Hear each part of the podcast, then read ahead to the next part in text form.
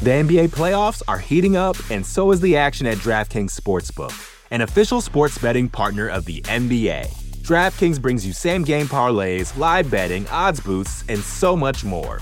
You can download the DraftKings Sportsbook app now and use code VOXMMA. That's code VOXMMA for new customers to get 150 in bonus bets when you bet just 5 bucks. Only on DraftKings. The crown is yours. Gambling problem? Call 1 800 Gambler. Or in West Virginia, visit 1 800 Gambler.net. In New York, call 877 8 HOPE NY or text HOPE NY 467 369. In Connecticut, help is available for problem gambling. Call 888 789 7777 or visit ccpg.org. Please play responsibly. On behalf of Boot Hill Casino and Resort in Kansas, 21 and over. Age varies by jurisdiction. Void in Ontario. Bonus bets expire 168 hours after issuance. See dkng.co slash bball for eligibility eligibility and deposit restrictions, terms, and responsible gaming resources. You're listening to the Vox Media Podcast Network.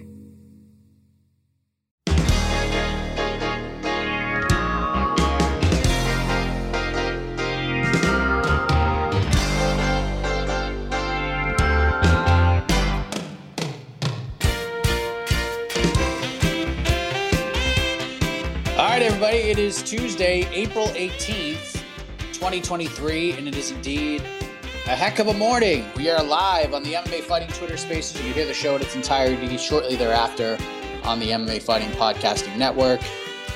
Hi, everybody. I am Mike Heck. Hope everyone's having a great start to their week. Hope everyone enjoyed their weekend. There was combat sports action galore. We had the PFL with prelims and postlims and main cards all shuffled up in random places. Olivier Aubin Mercier defeats Shane Burgos 30 27 in the big fight on that card. We had the UFC back on Saturday in Kansas City.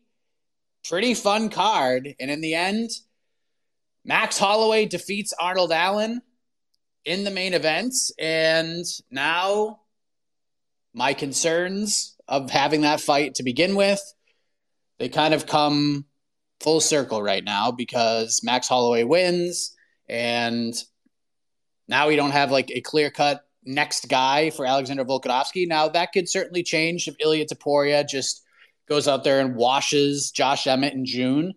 You can make a case there, but perhaps the UFC will be like, ah, let's throw Ilia Topuria in there with Max Holloway. And I truly hope that doesn't happen. And I would like to publicly thank Max Holloway for not going that route, for going the Korean Zombie route. And Korean Zombie seems interested in that matchup, which means I am interested in that matchup. Let's have this division move forward a little bit. But it was a good fight, really good fight. Arnold Allen proved that he belongs in the upper echelon. He hung tough with Max, but in the end, Max Holloway got it done. The official MMA fighting scoring for that fight was 49 46 for Max Holloway. I was live blogging as I was watching it, so I didn't really get to fully grasp all of it, but I saw a lot of people. I, I saw a few people on Twitter. I know Ariel Helwani talked about it yesterday. My buddy Brian Campbell also initially scored it for Arnold Allen, and at first I'm like, all right, maybe I can see that. So I had to go ahead and rewatch the fight Sunday morning. And in the end, I feel like 48 47 Arnold Allen is not a terrible scorecard, but it's not a great one. I don't think there's a. I think you have to dig really deep to to make that case. Now, I initially scored the fifth round for Max. Having rewatched it, I changed my tune. I think Arnold Allen won the fifth round. Wasn't scored a knockdown. It was kind of close. The thing that really leaned me towards scoring that fifth round for Max after that flash knockdown was Arnold Allen's body language was not good. He got up and he was pissed that he got dropped. And that's sometimes is such a difference because Max Holloway got hit a bunch and he got hit really hard, but you would never know it. You would never know it. But when Arnold got hit in that fifth round in that final floor, he got up and he was livid that he that he touched the mat.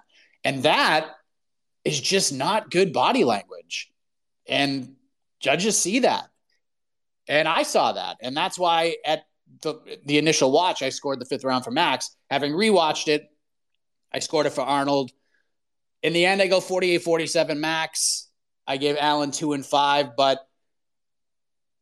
two of the judges gave the second round to Max. And I got to tell you, on the rewatch, I don't hate that card. I think there is a, a case to be made for Max Holloway winning that second round. So could still be 49 46 Max. 48 47 seems like the, the correct score. And in the end, the right guy won. And that's all that matters. So Max Holloway gets the big win. Edson Barboza did Edson Barboza things to Billy Quarantillo. I know Billy is a is a favorite amongst the MMA Twitter community. I am a big Billy Q fan myself. Great guy, sharp mind, good fighter. But again, and we saw this in a couple of fights on this card. It's something that reared its head at UFC 287. Experience truly matters. And I'm not just saying like the number of fights, it's who you fight, it's the strength of schedule. And nobody has had a tougher strength of schedule over the last decade than Edson Barboza. He is far and away number one. Just go back and just look at the names that this man has fought. It's absolutely ridiculous. And sometimes that experience is such a just has such an impact on some of these fights. We saw it in the Pedro Munoz Chris Gutierrez fight. Again, Pedro's been in there with everybody, everybody, the who's who, the da- most some of the most dangerous guys in this division. And Chris fought well, but just wasn't enough. And I think Chris, yeah, he takes a step back, but I saw a lot from Chris Gutierrez that impressed me. And I feel like Chris Gutierrez will be a bottom end of the top 15 kind of guy for years to come. I think he's going to take a lot away from this fight, and Pedro gets the job done. And we'll see what happens with that. We had some retirements. Zak Cummings, Ed Herman had a fight, and there's not much more I can say about it. Zach had his big moment.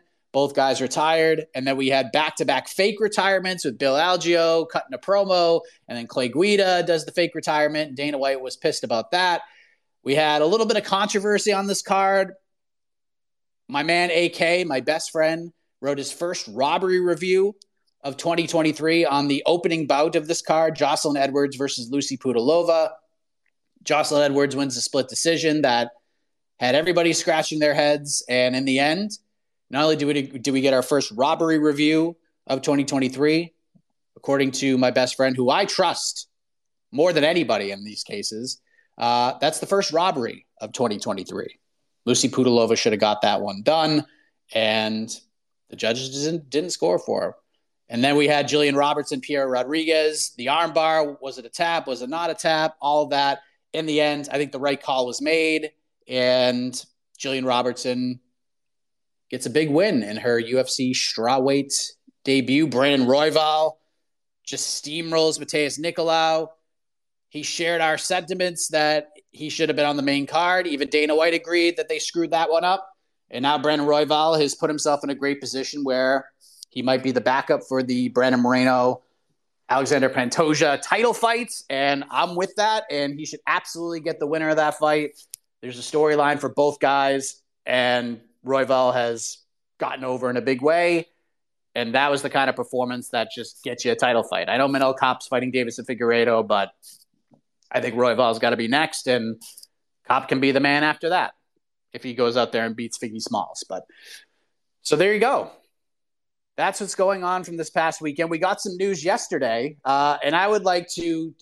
I'm not going to take credit for this, uh, but the I, I think the heck of a morning community deserves credit for this because I'm not sure who actually brought up this idea. Somebody, we are talking about what was going to headline the April 29th card. And we were thinking maybe they just push Anthony Smith and Johnny Walker up a couple of weeks. And then I forget who it was. Somebody called in and said, let's just move Song Yadong versus Ricky Simon to that spot. They're fighting the 22nd. Let's just push that to the main event. And I love that idea so much that that idea has carried over in multiple programs. And who would have thunk it? Last night, UFC tweets out, that's the fight we're getting in the main event of the April 29th card. Love that. Great move. Great job. Heck of a morning, listeners. One in particular. and we made this happen. It's a collective win for all of us, and I think it's because of this space. I will thank that individual if I find out who it is, but yeah, it's much better than uh, no offense to Caio Borralho, but wasn't ready for a Caio Borralho main event. I haven't been ready for any Caio Borralho co-main events, and we've gotten a bunch of those, and it looks like we're going to get another one. But I certainly was not ready for a Caio Borralho main event at the hallowed UFC Apex. And then who knows what's going on with UFC 288 right now? That seems to be a big question. Are they going to add another fight? Seems maybe Gilbert Burns, Belal Muhammad was on the table. At least that's what's being shared on social media. Now Gilbert's calling out Dustin Poirier very respectfully, and I don't know what's going to happen. I don't know what's going to happen. I do love the Movsar Evloev Bryce Mitchell upgrade. I think it's an upgrade. No offense to GSP, but I think that's an upgrade fight. We got Matt Frevola jumping on the main card against Drew Dober, so that's cool. But it's not a tremendous main card. It's not one that I feel like a lot of the non-hardcores are going to drop eighty dollars on this card. So let's see if the UFC could pull a rabbit out of the hat before UFC 288 on May the 6th. Uh, we'll get to the calls in a moment. I'll reiterate this throughout the week, but uh, quick announcements. So after the card on Saturday, I'm going to do on to the next one with AK on Sunday. But then I am I am on vacation for 10 days. So I will not be hosting this program. I will not be hosting any of the pre or post fight shows the following week. No BTL, at least that I'm going to be hosting. We might have a heck of a morning next week and the Tuesday of the following week. We're trying to work on that. It will not be me doing it, but perhaps a special guest will be tagging in to perform those duties and give you guys a voice. And more on that over the next several days. Hopefully, we can iron that out. If not, I see the hand raising. So, surprise gone. Alexander K. Lee uh, will be the guy who will step in if we can make it work. And then I'll be back midway through UFC 288 fight week, and we'll get ready for the watch party and all sorts of fun stuff. So let's get the party started. Abswalia, kick us off, my man.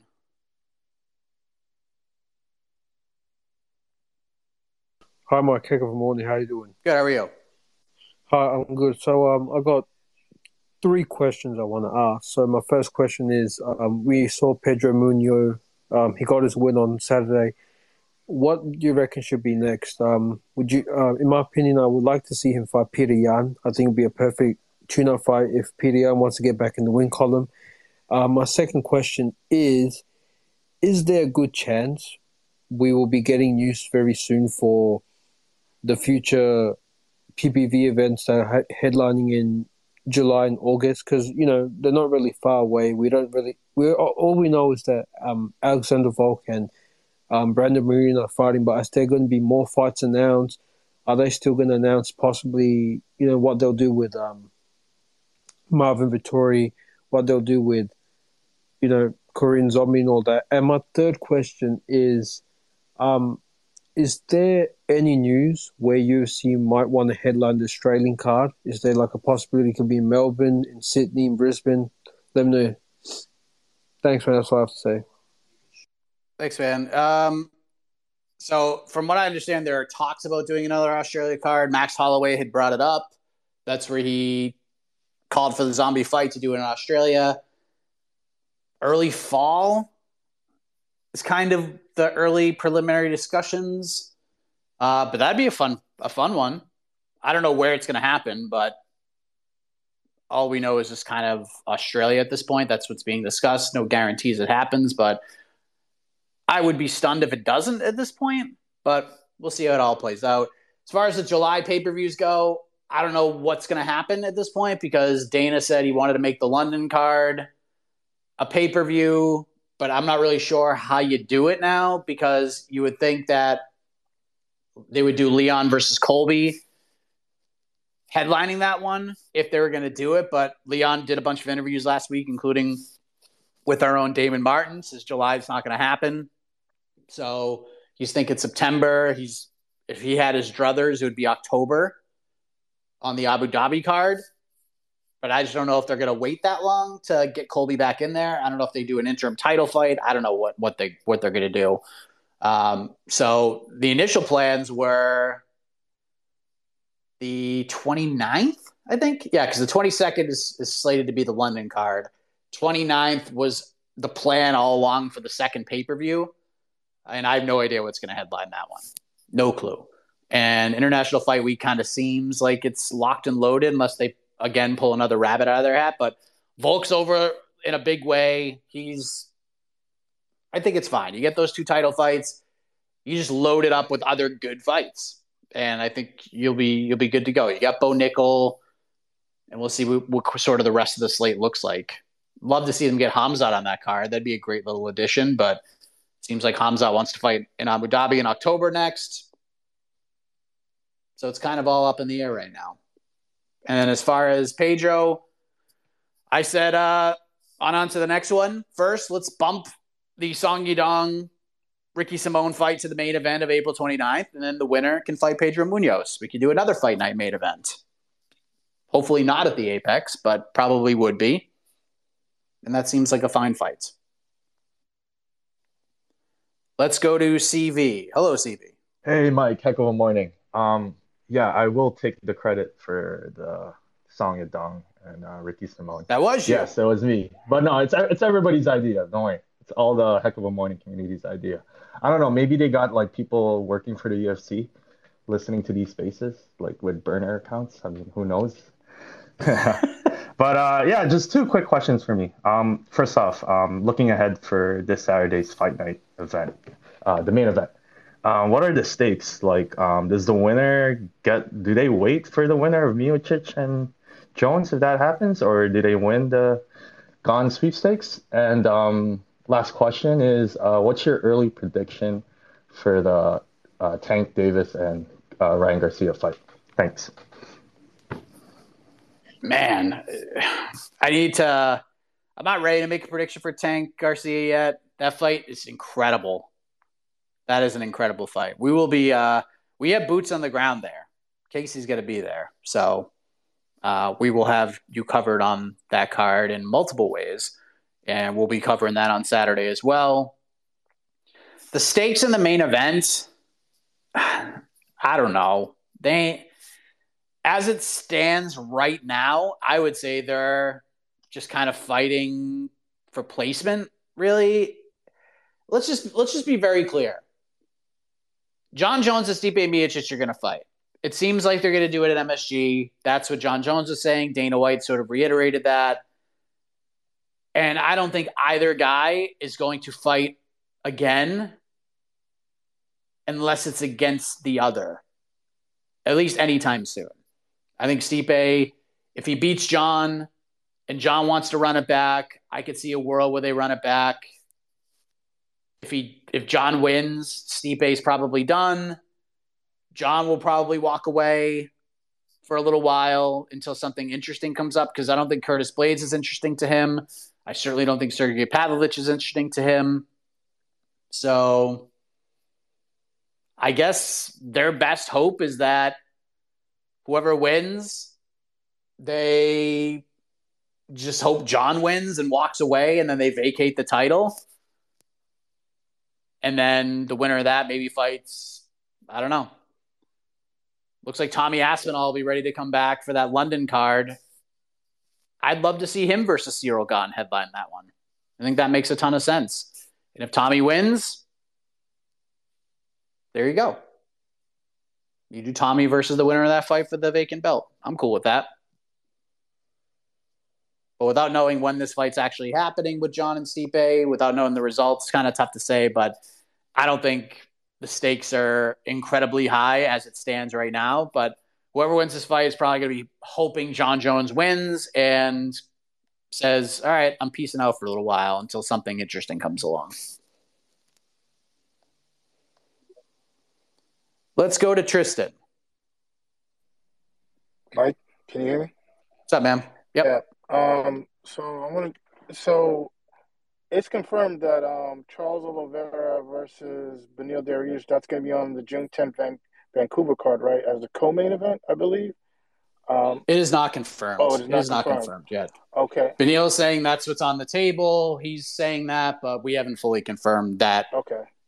information totally just yet. But yeah, that, that you have to kind of put it on that card, and if not, they probably have to move on. Okay, yeah, because when I read the article on MMAfighting.com, um, but I, I don't know with um, with uh, Charles Oliveira if he's going to be 100% for that fight because he said he has a minor injury.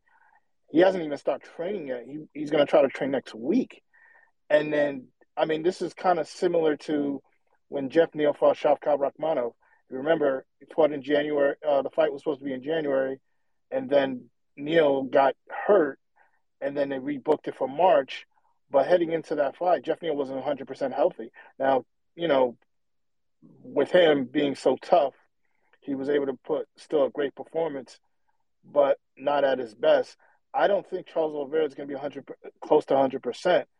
I mean, and then then you got to then you got to worry if he's going to miss weight. So, and he talked about that going into the Islam fight. He wasn't 100% healthy, and he doesn't want to do that again. So, I I mean, just your thoughts on that. I mean, I I like I think you said it yesterday or uh, I mean last week. I think somebody said it. This could just give Manil Darius the title shot at Abu Dhabi against Islam and call it a day. You know, because it's just you're running the risk of Charles Oliveira not being really really healthy for that fight and not maybe not going to put a good performance. Or I might be wrong about it, but I just I don't know about that. What do you think? So, what's it, what was interesting about, and, and this is one of the things that kind of drives you crazy about social media and everything when it comes to news, is that Beneil did that interview with the Schmo, and it came out that oh, the fight's pushed back to June. No, it isn't. That's just what Beneil said was offered to him. Yeah, we're hoping to do it in June, and I said yes. That doesn't mean it's done for the exact reasons you just said. It's we don't know if Charles Oliveira is going to be ready. He's going to train next week, and what if he trains and the injury isn't any better? Then what are you going to do now? So, as interesting as that was, the most interesting thing that Beneil Dariush has said, and he said it with the submission radio guys as well, is that when he told the UFC, just give me the title shot, you know what they told him? Something I've been saying for a while. They said Dustin Poirier is the number one contender right now. Dustin Poirier is the number one contender. I've been t- I've, I've been shouting this from the rooftops ever since he beat Michael Chandler, and ever since Islam beat Volkanovski. It would not shock me at all if Dustin Poirier gets the next title shot. And look at the position we're in right now. If Benny beats Oliveira, sure, but if Oliveira wins, they're going to give Dustin the title shot. And some people thought I was crazy. I'm not crazy because that's what Beneil Dariush just told. That Dustin's the number one contender and that you're probably not getting a title shot. So what I would suggest is I would just scratch this fight altogether.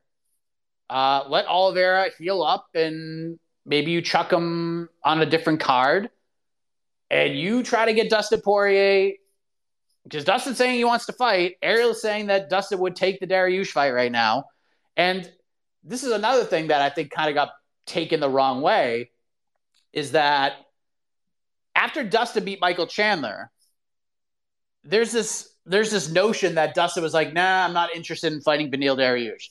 That's not really what he said. The question he was asked at that post-fight press conference was, would you be willing to turn around and fight Beneil Dariush on that February UFC 284 card? Maybe as like a backup fight, number one contender fight. And Dustin said, no, I'm not really interested in that. And the, the biggest reason why is because he had to make a lot of changes. He had to pull his daughter out of school to get ready for the Chandler fight at MSG. So he said, I don't want to do that to my daughter again and have to uproot my family in the middle of the school year again. So I'm probably not going to fight till June or July. So that's that was the biggest reason why. Seems like he's more interested now because the timing's a little bit better. I don't know if he's going to fight May 6th, but to me, if you can get Dustin to fight June 10th, do that. That's what I would do. Do Dariush versus Poirier. Winner gets Islam. Works for me. And then Oliveira can heal up, and when he's ready to go, he could fight somebody else. He could fight. Is anyone going to complain if we see Oliveira Gaethje too? I don't think so. I don't think anybody's going to complain about that. Or Oliveira could fight. If Dariush loses, they could still do Oliveira versus Dariush. You still have options, but there's no need to rush Oliveira if Poirier wants to fight. And Poirier seems like he wants to friggin' fight. So that's not a bad idea. And that friggin' card could use that fight badly.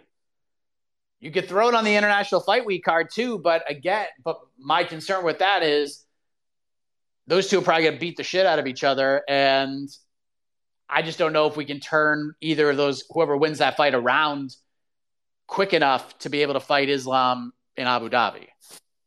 So you got to make some waves. But if Dariush is going to fight, and he need, and it seems like he needs to to get a title shot, he has to fight in June, May or June.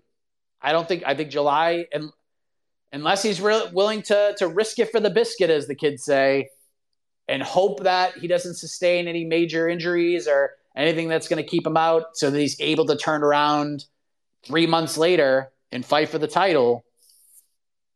I don't know, but if Poirier wants to fight, just pay the man his money and let's do that. I like that idea. But we'll see. Maybe Oliveira's fine. Maybe he'll train next week and be good to go. The NBA playoffs are heating up, and so is the action at DraftKings Sportsbook, an official sports betting partner of the NBA. DraftKings brings you same game parlays, live betting, odds boosts, and so much more. Don't miss out as the NBA postseason winds down. And new customers to DraftKings can bet 5 bucks to get 150 in bonus bets instantly. You can download the DraftKings Sportsbook app now and use code VOXMMA. That's code VOXMMA for new customers to get 150 in bonus bets when you bet just 5 bucks. Only on DraftKings. The crown is yours. Gambling problem? Call 1 800 Gambler. Or in West Virginia, visit 1 800 Gambler.net. In New York, call 877 8 HOPE NY or text HOPE NY 467 369. In Connecticut, help is available for problem gambling. Call 888 789 7777 or visit ccpg.org. Please play responsibly. On behalf of Boot Hill Casino and Resort in Kansas, 21 and over. Age varies by jurisdiction. Void in Ontario. Bonus bets expire 168 hours after issuance. See dkng.co slash bball for eligibility eligibility and deposit restrictions, terms, and responsible gaming resources. Four Corner Sports, hello. Hey, Mike. Um, I agree. I definitely do feel that um, what's it called?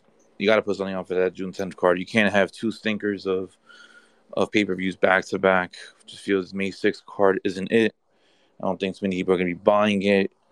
Um, I I have a conception that maybe this is just what's it called Dana's way of you know finally putting two people that he doesn't really care for as the main event for May six and and and saying, see, you guys don't bring good good numbers to the table, and making sure this card isn't you know it, that's just my opinion.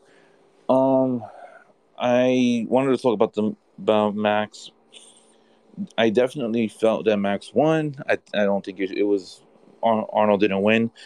I agree. I, I don't think Arnold should have ever, what's it called, um, showed any type of expression that he felt like he got defeated at the end of the fifth because, you know, judges do see that. Um, I love the fact that Max said he wanted to fight um, Korean Zombie, but one thing that did bother me was um, I saw on on the MMAfighting.com IG page that Volkanovski was complaining, saying that you know he's beating up his his contenders. My problem with Volkanovski is this: you have the ability to call these people out. Instead, you're just complaining, wanting another crack at Islam for, for the lightweight title. Call these people out. You know, call out your Bryce Mitchells, your Maz, um, your Aloyevs, your what's Ilia Topurias and stuff like that. I know he's fighting Yair and stuff like that, but at one point he was even debating on trying to go up, up to lightweight again and avoiding that Yair fight, and then we're gonna have the same situation where um, featherweight is in in shambles when it comes to, um, you know, a, a whole backload. Now, my whole thing is this: I'm looking at, at the featherweight division, and I see that Brian Ortega he's still ranked inside the like the top six. The man hasn't had like a really good, decent win. I mean, yeah, he beat Korean Zombie. What was it, 2020? But he hasn't had like a really good win in, in such a long time. I mean, I was at the Long Island card, and I mean, Yair Rodriguez was putting work on him, and in the last three fights that he has had, what's it called? What it didn't look that great in my opinion. I mean, I just I don't know. I just feel like Ortega. I don't know where you guys have ranked in your global rankings, but I just think that um, Brian Ortega needs to be off. Um, he hasn't had a good win in, in quite some time, and yeah, I mean, what's next for, for him? I mean, I would like to see him fight Giga Chikadze, but he hasn't been anywhere in the news as for wanting to have a fight. And like I said before in the previous show, I'm glad what's it called um, ended up expressing his feelings as for not being on the prelims. It's a crime, it's a travesty that Royval uh, versus um, um, what's it called um, uh, I forgot his name. I have like a brain for it right now. That they were on the prelims and not even the feature prelims. But hopefully, Royval is never uh, featured on the prelims ever again. We have, yeah, I, I don't think Royval will be a prelim fighter anymore. Um, I don't know what's next for Ortega. I don't know. Maybe the Bryce Mitchell Movsar Evloev winner. I think if Evloev beats beats Bryce, that's the fight to make. That's the fight to make. I'm I'm not I'm not sold on Giga Chikadze. I'm not. I'm not. He, I mean, he got the wood put to him by Calvin Kattar. I'm just not convinced yet. I need to see more from him. I need to see more from him before I'm willing to throw him in there with the Brian Ortega. So, I mean, you could do the Topuria Emmett loser, um, but I actually like the Evloev fight if he wins. I think that makes perfect sense. I think that's the way to go but we have him. It's going to change a little bit because we haven't updated him. Uh, but right now, he is tied for fifth in our rankings with Arnold Allen. So yeah, we might there might not be a ton of movement from there. He might remain that way, uh, or he might drop a spot and Ortega will be number five by himself. But look, he's been out for for a while. He's had injuries. Uh, he suffered a pretty bad injury against Yair. He's had some bad luck. That was a great performance against TKZ. That was a really good performance. And he beat TKZ up on the feet the whole fight. So, yeah. We'll see. And I agree with Volk about the Holloway thing. They should have never made the Allen fight to begin with, but it was a great fight. And now Allen uh, Holloway wants to fight Korean Zombie, and that's what they should do. Clay, hello. Hello, Mike. How's it going? Good, man. How are you? Good, good. I got two questions for you. What do you think is on the line for Curtis Blaydes and uh, Pavlovich this weekend? You know, being uh, being uh, you know Jon Jones in the shadows. Uh, I don't know what's on the line. And my second question is, uh, do you do you have uh, predictions for that main event? So we we addressed the the stakes earlier. Um, I don't think there's much, man. Like I don't think there's much. Um, I think they're just fighting to keep their spot.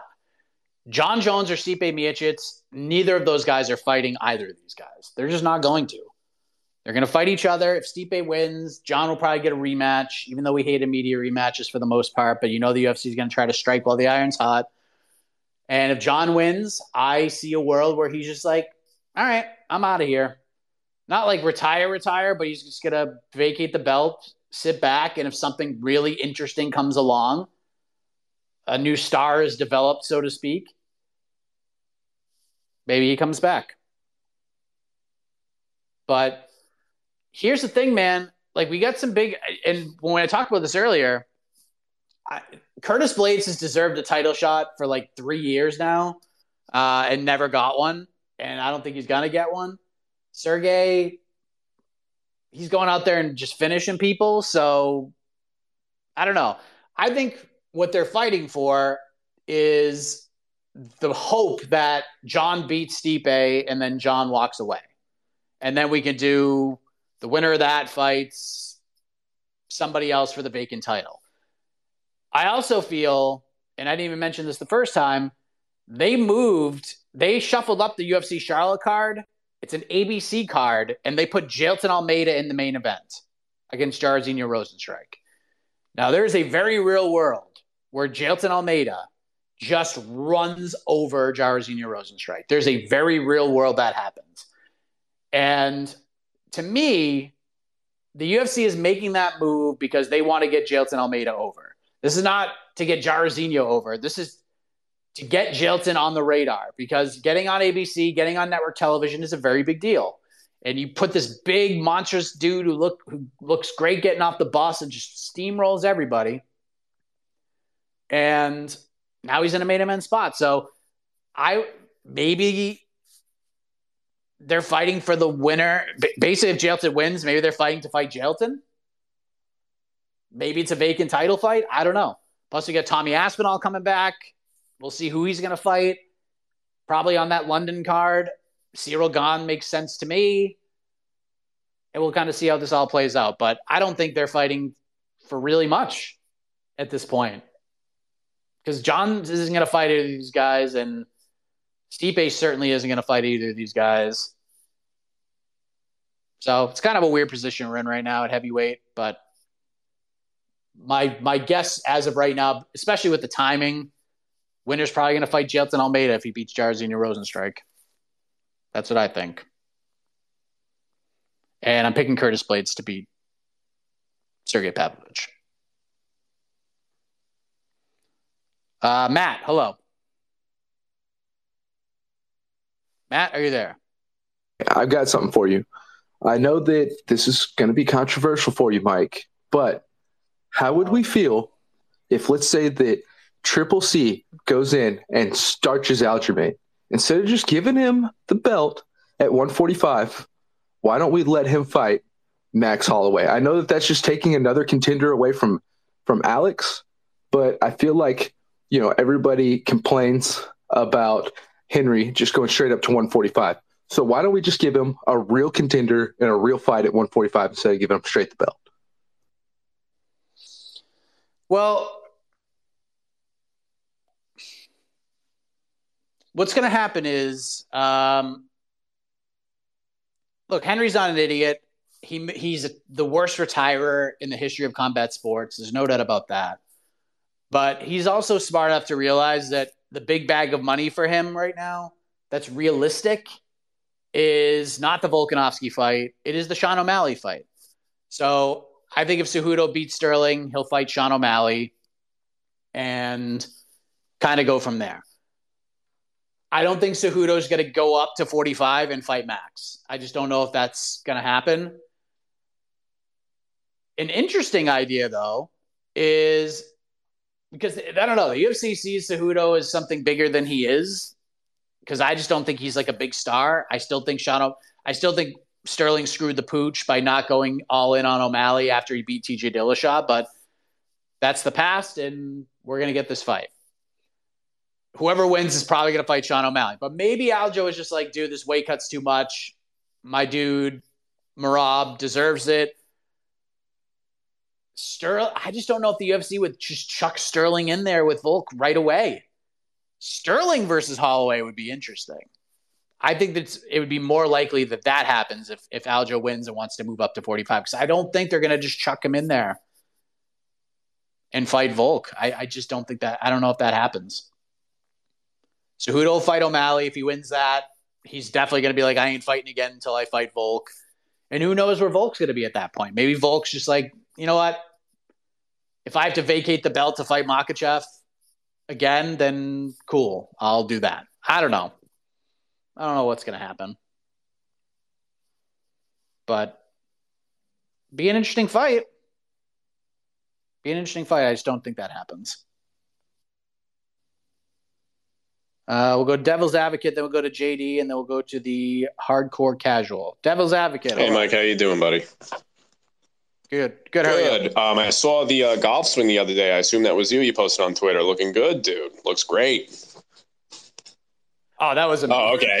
that was that was that was Jon Rahm, man. That was Jon Rahm. Yeah, I was gonna say, I was like, wow, Mike's got, wow, Mike's gonna be in the next PGA game. Um, no, I wish I had a golf swing like Jon Rahm. Jesus Louise. Yeah, tell me about it, bro. Um, I had a question. I was wondering what you and other fans would think of Justin versus Dustin for title contention. When I hear their names being tossed around with other people, I kind of get like nervous because I really want to see that fight, and I would think other fans would want to see it too.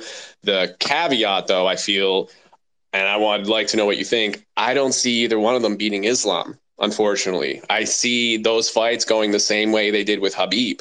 Um, you know, I was I was also I'm not uh, ashamed to admit that I was kind of on the fence with all the Dagestani wrestlers. Oh, this is all they do, blah, blah, blah. And then I actually went down a rabbit hole for a couple of days of watching all of the stuff that Javier Mendez has posted to YouTube of like behind the scenes with all the guys at AKA. And you just grow to love all the Russians because they're all such cool guys. So I was just curious what you thought about that whole thing. And do you actually think either one of them could beat Islam, even though we're all assuming now that he's slightly, possibly better than Habib? So I don't think he's better than Habib. Um, I think Volk kind of proved that, and I'm not taking anything away from Volkanovski, but I just don't like. I think if Volkanovski fought Habib, he's not having the same success. I just don't think he is. Um, but there is only one Habib, and if Islam is a shade below Habib, that's still pretty damn good. It's still a pretty damn good place to be. Habib is kind of an anomaly. And look, Gaethje had a little bit of success against Habib. He ended up getting tackled and submitted, but Gaethje won that first round in, in, in a lot of people's eyes. So I don't know. Look, I, I love look, I love Dustin Justin too. I think it's a great fight, but I've been hesitant on it because we had this Dariush Oliveira fight on the table, and I've I've been saying since February. I really think Dustin Poirier is the guy the UFC is going to want to put in that title fight. And Beneil Dariush basically confirmed that after he lost the Oliveira fight. He's done the media rounds, told Submission Radio yesterday. I said, all right, just give me the title shot. And he was told by the UFC, Dustin Poirier is the number one contender. So you kind of have to fight. So weird spot. And if you're Dustin Poirier, yeah, the Justin fight's cool, but if you get a chance to fight for the belt, like go fight for the belt. I don't know. I don't know what they're gonna do. I don't know what's gonna happen. Dariush needs to fight somebody. He knows it. And I think the timing actually works out. Maybe he could just fight Dustin Poirier. I think that fight makes perfect sense at this point. Why rush Oliveira back? If you're Dariush, like, do you want to fight a somewhat injured Charles Oliveira and hear the excuses, well, he was hurt. If he wasn't hurt, he would have lost that fight. Just chuck him in there with Dustin. Dude wants to fight, number one contender fight. There you go. But it's got to happen probably on that June card for multiple reasons. One, because that 289 card is god awful right now. And two, you got to be able to turn one of these guys around. But if they rebook Oliveira and Dariush wins, then we can do Dustin Justin too. But if Oliveira wins, Dustin's probably fighting for the belt.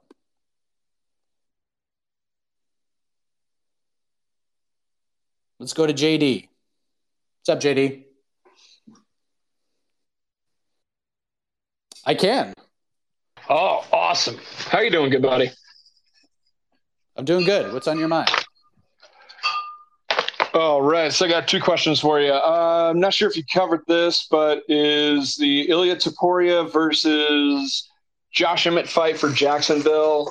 Is that location confirmed? And then follow up: Is there anything on the new, um, anything uh, swirling around about the UFC coming back to Atlanta? That's all I got for you, man. Thanks. I've heard nothing about Atlanta. Uh, I saw the report about Topuria Emmett being pushed back to the Jacksonville card, which is uh, looks like June 24th is going to be that one. I know that originally was set for June 17th. They want to do it in front of fans. Um, we reached out. Uh, we were basically told that was news to both sides, but that doesn't mean it's not going to happen. I I don't know, man. Like, I don't know if Ilia and Josh are. Look, we love both of them. We we we love both those guys. We see Ilia Topuria as a as a potential star. We see this, but if you're from Jacksonville and Dana White is like, we we're gonna give them a, a card because we owe them. We owe them a thank you for letting us host events during the pandemic. And it seems like this would be the last one to kind of get that deal finalized, if you will.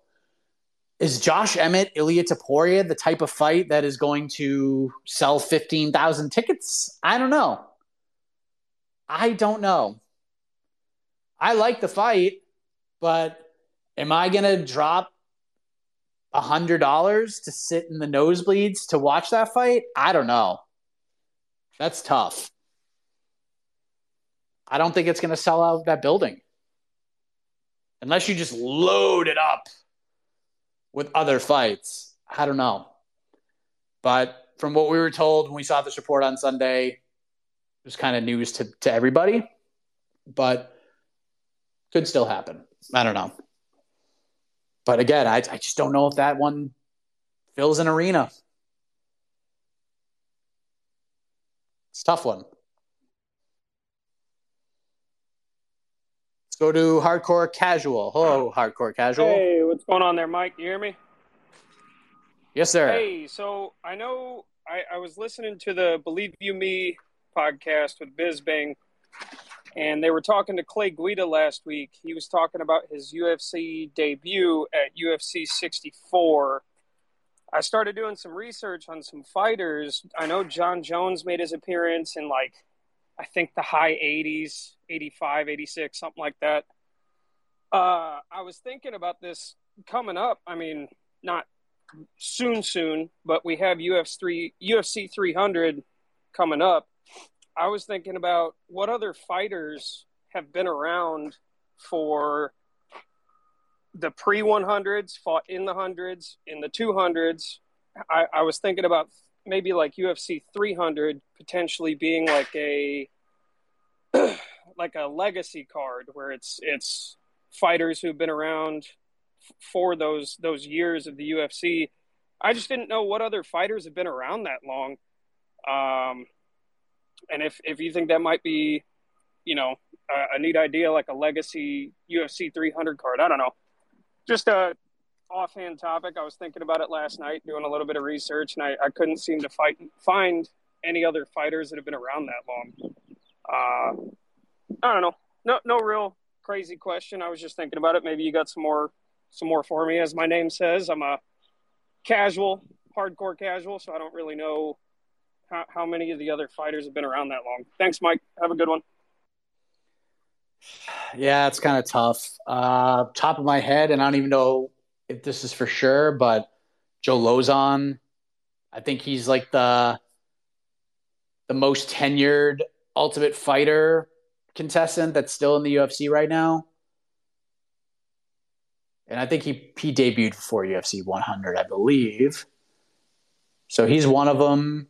Matt Brown's probably pretty close. Yeah, there's not a ton. Jon was there, but had Jon not gotten popped before the DC fight at UFC 200, Jon would be kind of a no brainer because he fought at 100 as well on the prelims, which goes to show you. But yeah, I'll have, to, I'll have to look a little deeper in that. There ain't many left. We had one of them, and he retired on Saturday. Clay's obviously been around for a minute as well. But yeah, like Joe Joe Lauzon Jim Miller, guys like that. But a lot of these guys have have moved on to other things at this point. So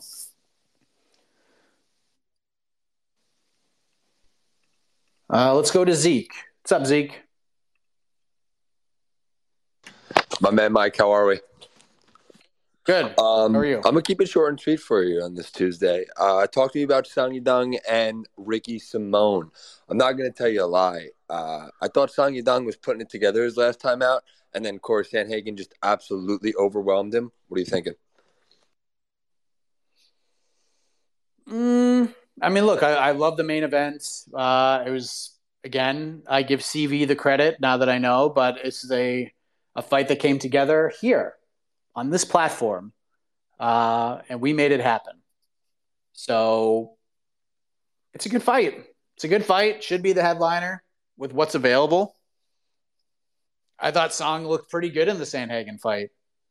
The doctor stoppage kind of stunk, but it was one of those sort of performances where you're just like, all right, this dude's real good.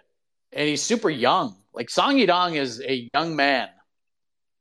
And he's nowhere near how good he's going to be. And that's what's scary about him. And Ricky Simon just is a freak athlete, starting to, to put it all together. It's a really interesting fight.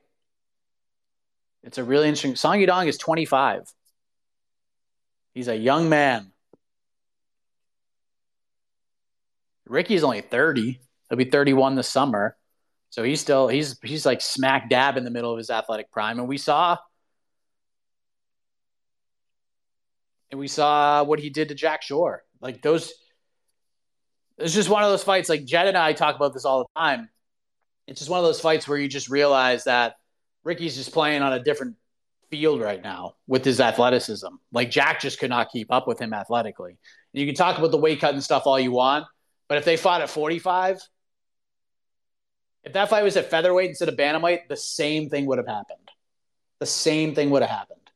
Ricky's just just a freak athlete. So that's an interesting fight. Sung is the better striker than Ricky, but Ricky's athleticism, any sort of space that there is between Song Yadong and Ricky Simon on the feet, Ricky's athleticism, his intelligence, his fight IQ, it kind of closes that gap a little bit. And I think on the ground, Ricky's just better. So great fight. Should be the main event. I'm pumped for it. I am pumped for it. So last call for peeps if you want to hop in here. Sorry, I'm doing multiple things at the same time.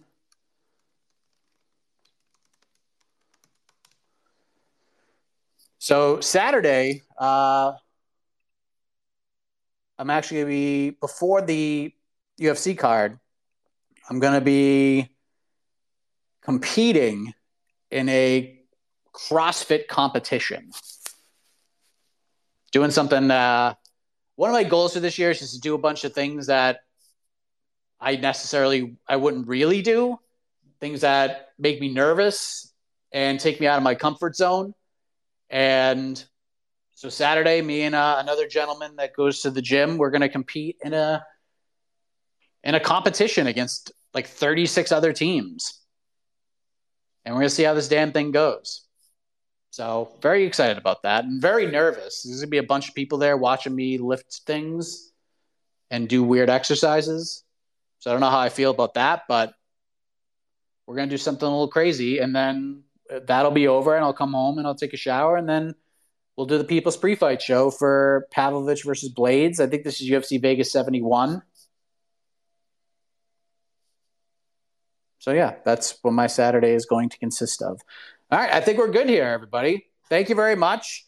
Uh, back on Thursday, 10 a.m. Eastern. We will do it. Oh, wait a minute.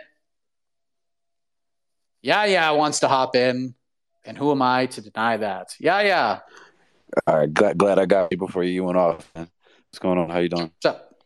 Good, how are you? Good, good. I just looked at the prelims for this Saturday. Um, I see that Muhammad Usman is going to be fighting. Uh, what do you think about his his debut? What do you think? How he, how do you think he's going to do? Appreciate you.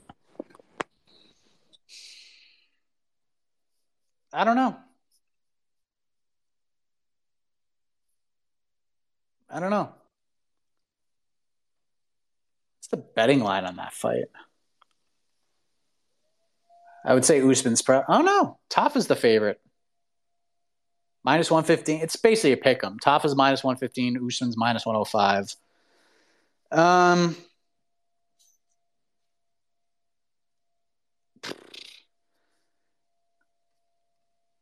I lean Usman slightly just because of the wrestling, but Top is good, man. That dude can friggin' crack.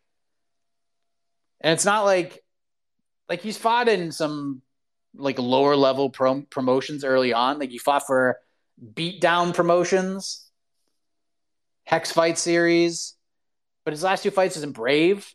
Fought for fought at Rizin 40 against a six and one dude and starched him in 90 seconds. Top is good, man. He's good. I'll be intrigued to see how he does on the mat. I don't think Muhammad Usman wants to have uh, like a straight kickboxing battle with Junior Tafa because that's probably not going to go well for him.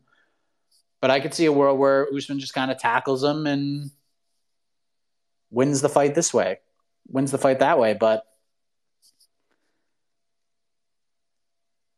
the difference is Tafa is like Tafa's a young guy, 26 years old. Usman much more seasoned, if you will. He's 34. And yeah, he won his last fight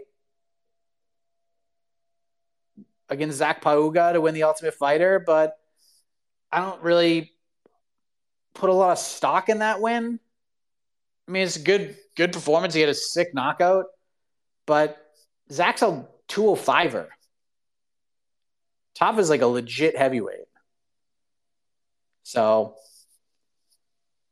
and you can probably make a case that this is the toughest matchup he's had. He fought Don'Tale Mays, but he lost that fight. Fought Brandon Sales, he lost that fight. He got tapped in that one.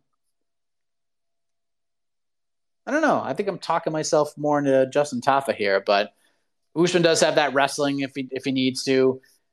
If he fights smart and just tries to get this to the ground, he's got a good chance. But if he wants to have a striking battle with Justin Tafa, it's not going to go well for him. I don't think so.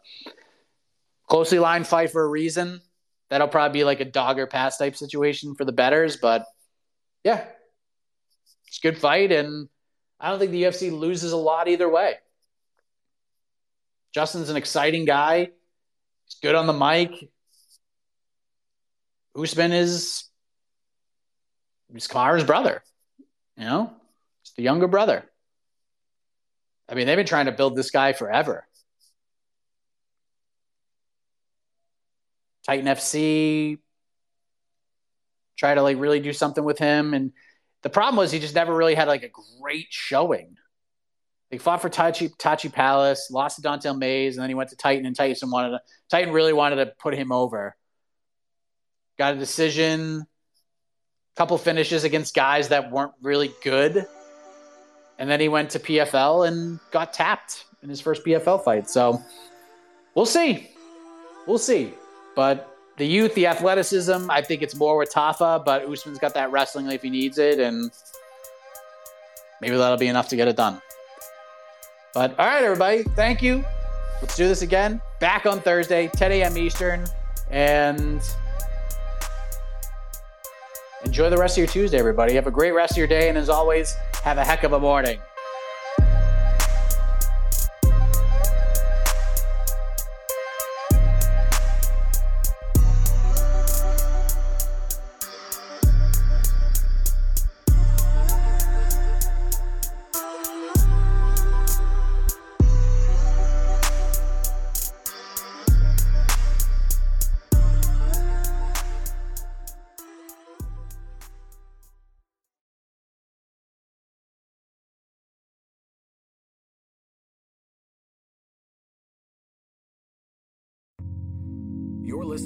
Media Podcast Network. The NBA playoffs are heating up, and so is the action at DraftKings Sportsbook, an official sports betting partner of the NBA. DraftKings brings you same game parlays, live betting, odds boosts, and so much more. You can download the DraftKings Sportsbook app now and use code VOXMMA. That's code VOXMMA for new customers to get 150 in bonus bets when you bet just 5 bucks. Only on DraftKings. The crown is yours. Gambling problem? Call 1 800 Gambler. Or in West Virginia, visit 1 800 Gambler.net. In New York, call 877 8 HOPE NY or text HOPE NY 467 369. In Connecticut, help is available for problem gambling. Call 888 789 7777 or visit ccpg.org. Please play responsibly. On behalf of Boot Hill Casino and Resort in Kansas, 21 and over. Age varies by jurisdiction. Void in Ontario. Bonus bets expire 168 hours after issuance. See dkng.co slash bball for eligibility and deposit restrictions, terms, and responsible gaming resources.